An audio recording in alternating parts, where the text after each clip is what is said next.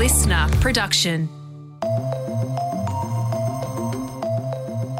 So, here on the briefing, we've reported on the heat waves and wildfires in Europe and Northern America in this summer. And it's been a very, very wild time there, particularly in Canada, where they've had record wildfires. We've also touched on what we're expecting here in Australia as an El Nino weather pattern heads our way. What if escaping that heat wave here in Australia with air conditioning isn't an option? Because some parts of Australia, turns out we could be facing a summer of rolling blackouts. Australia's energy market operator is ringing the alarm bells on a perfect storm of high temperatures and increasing demand for electricity.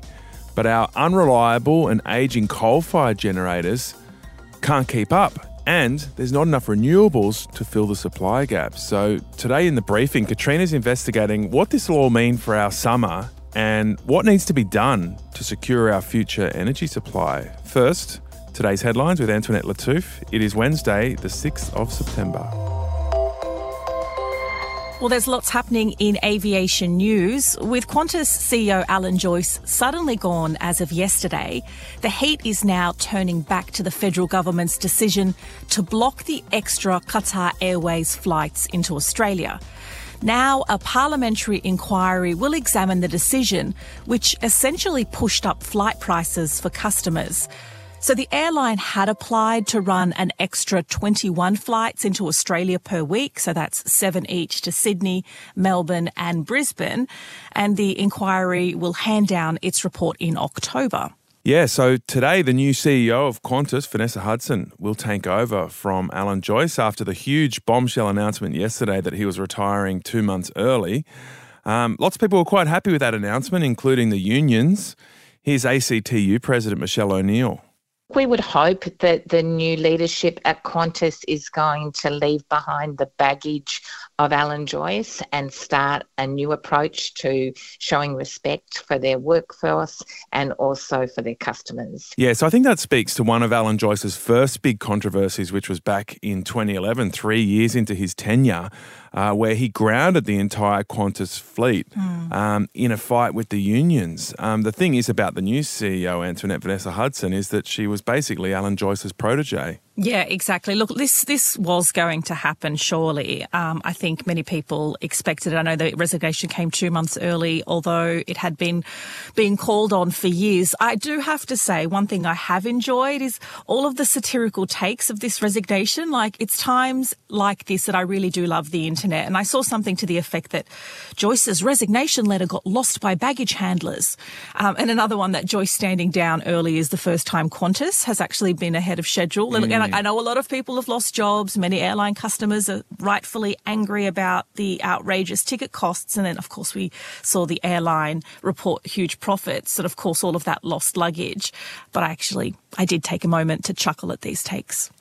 Yeah, you can feel the pain and laugh at the same time. Often uh, they're the best laughs. Um, it's been an incredible mm. crisis to watch unfold, particularly how much Australians turned on Alan Joyce as an individual. I think when there is a lot of love for a company, um, there also can be a lot of hurt when it lets people down. And I think the best thing about this whole story for me is that it shows profitability isn't everything, which is kind of a relief in a very free market sort of economy. It's proven that keeping your mm. shareholders happy isn't all that matters, that your, your customers and the community matter. It also shows that the media, politicians, the legal system, um, regulators like the ACCC, we're all part of that wider accountability process. Um, for Alan Joyce, it's a it's a sad way to go out for him personally. For 15 years, he's been at the helm of this airline and got it into good financial health in a very challenging international market. And he did that mostly through cutting down the cost base. And it basically appears that he went too far and gutted the service too much and probably stayed in the job a bit too long and became too powerful and too resistant to criticism and change. And he had planned to resign in 2019. Imagine if he'd done that before the pandemic. He would have gone out a corporate hero. Yeah, look, I think it is comforting that capitalism doesn't reign supreme and Aussies, we actually care about people and, and good ethics. A Labor government is set to extend the life of Australia's biggest coal fired power station. So, Eraring, which is near Newcastle in New South Wales, was set to close by 2025. This timeline under the former Liberal government, who were pushing hard on a renewables transition. But the new Labor government in New South Wales now says it supports keeping it open longer in case there's insufficient replacement power. Yeah, so this is a really interesting story in New South Wales, but it has ramifications across Australia. You know, the whole of the nation is moving through this transition from coal fired power towards renewables. And there was a really progressive Liberal government in New South Wales. And that's when this timeline was set. Um, they're generating a lot of investment in renewables. But here we have a Labor government saying, well, unfortunately, we don't have the replacement power yet, so we need this big coal fired power station as an insurance policy. Yeah, look, and some environmental groups have called on the government to use the funds it would pay Origin to instead quicken the rollout of things like rooftop solar and batteries for household and businesses to limit the risk of blackout. So, yeah, they're definitely copping a lot of criticism for this extension. And the Spanish Football Federation has sacked the coach of its national women's team, Jorge Vilda, less than three weeks after he led them to the World Cup victory here in Australia. So, this is the coach that has caused a bit of controversy. It's not the Federation's president, Luis Rubiales, who's been under massive pressure and temporarily suspended. This is the, the coach, essentially. They call them managers in football. Um, last year, 15 players announced they would n- no longer play for Spain because of Vilda, um, but those concerns weren't addressed, and they went on and played the World Cup and, and won. But now he's gone. Yeah, look, the reporting suggests that there was no reason given for his sacking, but I reckon it's pretty obvious that the leadership was problematic and it was not working even before the World Cup kicked off. Yeah, there were those players who had grievances. Some of their best players didn't come over to Australia as um, as part of that dispute with management, and so the players had heaps of grievances with coaches and managers in the lead up to coming to Australia, and that was things like insufficient training and support and not a good workplace environment. But then um, for that coach to come out and publicly defend the sexual harassment that President Louis Rubiales did when millions saw it happen. It happened live. It was just gross. So, like, I'm like, see you, bro. Next. Good riddance. All right, Katrina's up in just a moment, right after this message, looking at the rolling blackouts we could be facing this summer.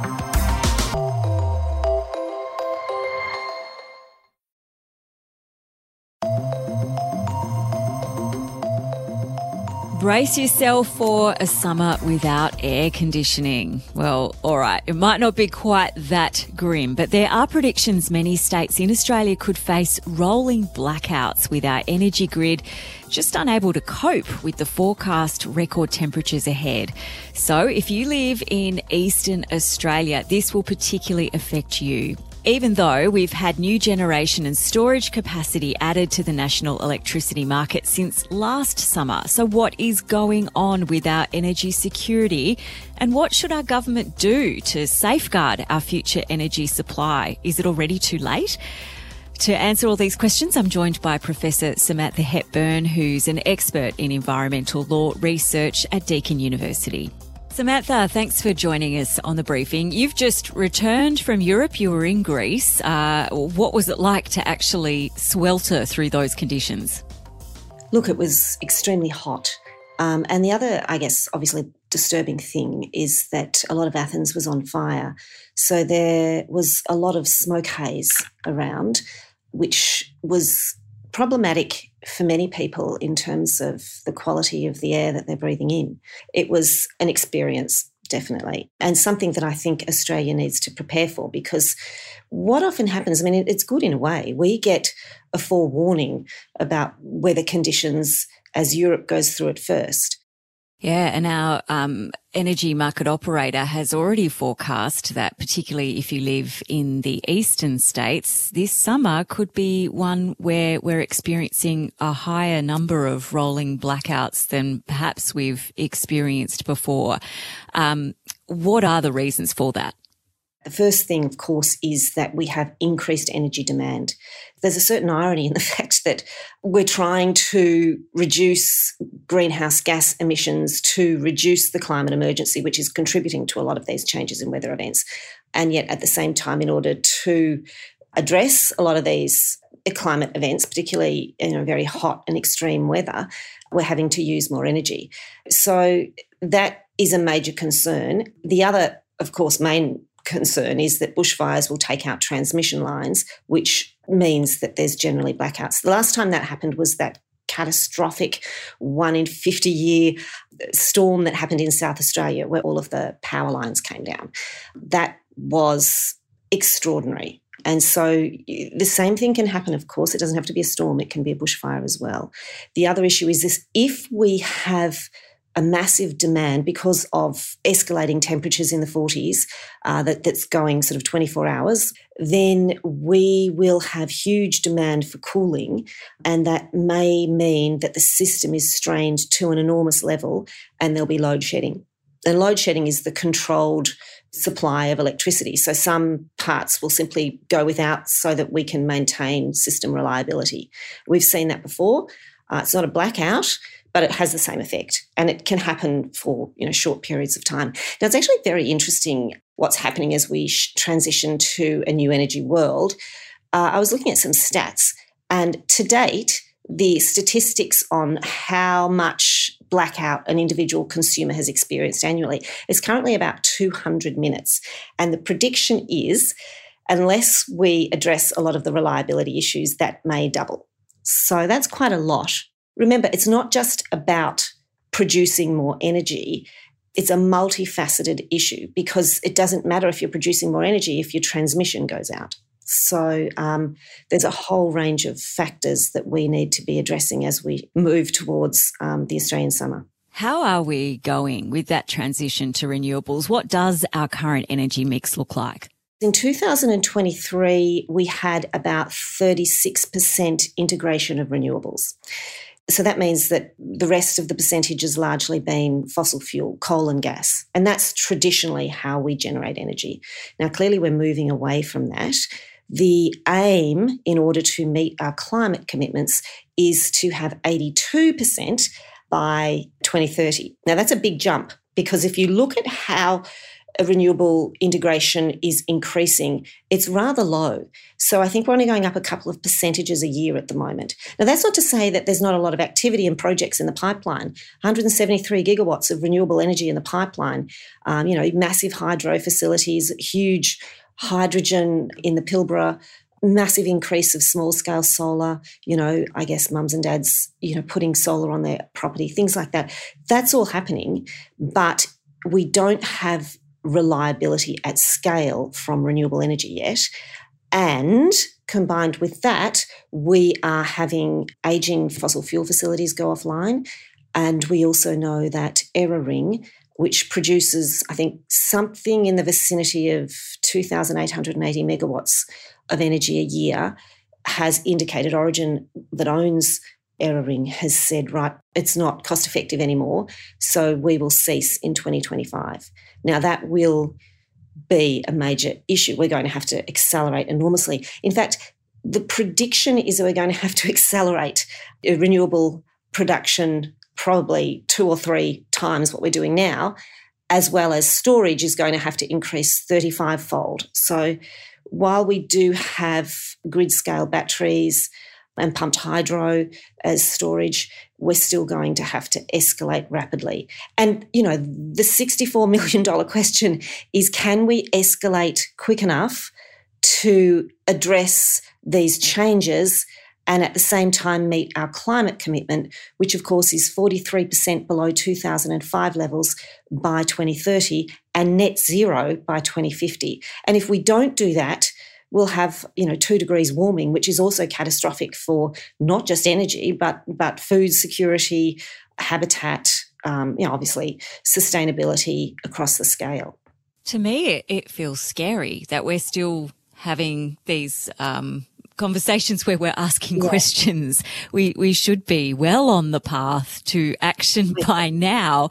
Where does nuclear power factor into all of this? Is that something that needs to be made a serious part of the conversation again? Well, and what happens when, you know, the reason that this has become a part of the conversation, because it's currently, we don't have any um, nuclear plants generating energy in Australia, even though we have I think the figures are about 28% of the world's uh, resources of uranium. So we've got a lot. But the, uh, we do have one, I think there's one plant in Sydney, but that's only used to generate medical equipment. Uh, which of course is is is something that we do have. We do use nuclear in different ways, but we don't have it for generating energy. Now we could have what are called small modular reactors, um, I think Russia and China have some of those.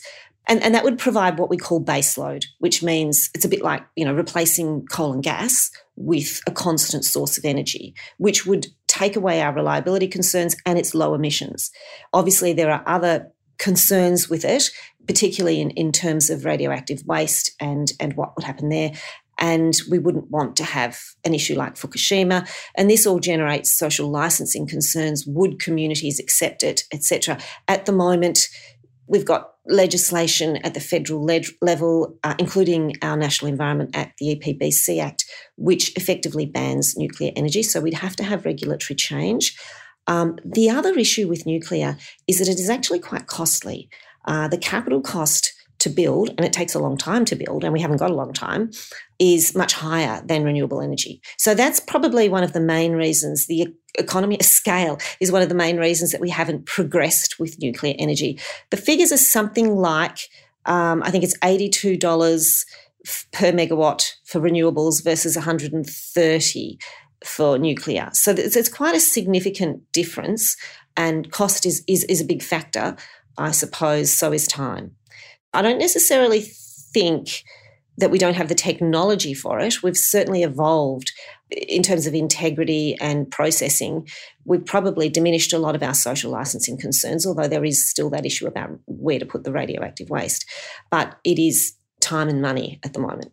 All right. So we've, we've kind of looked at big picture, but on a much smaller scale, we've still got, I guess, a month, couple of months to get ready for these forecast hot temperatures. What can we do as individuals to get ready for the summer ahead?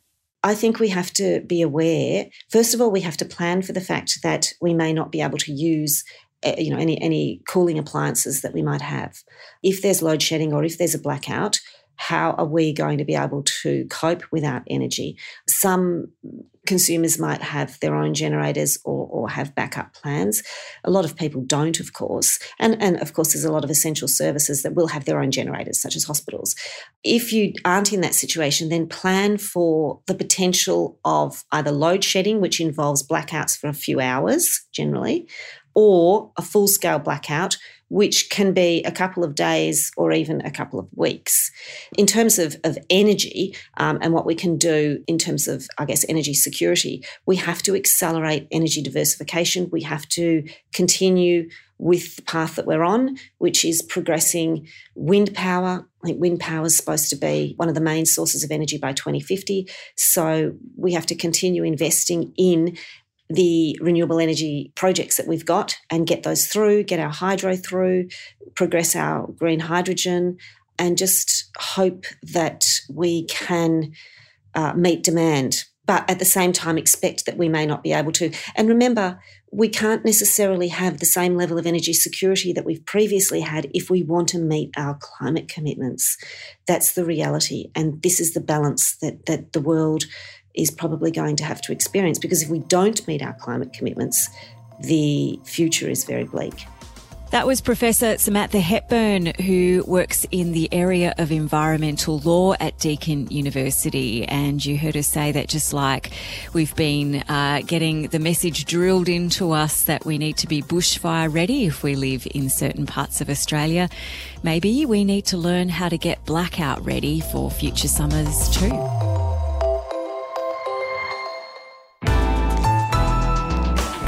Listener.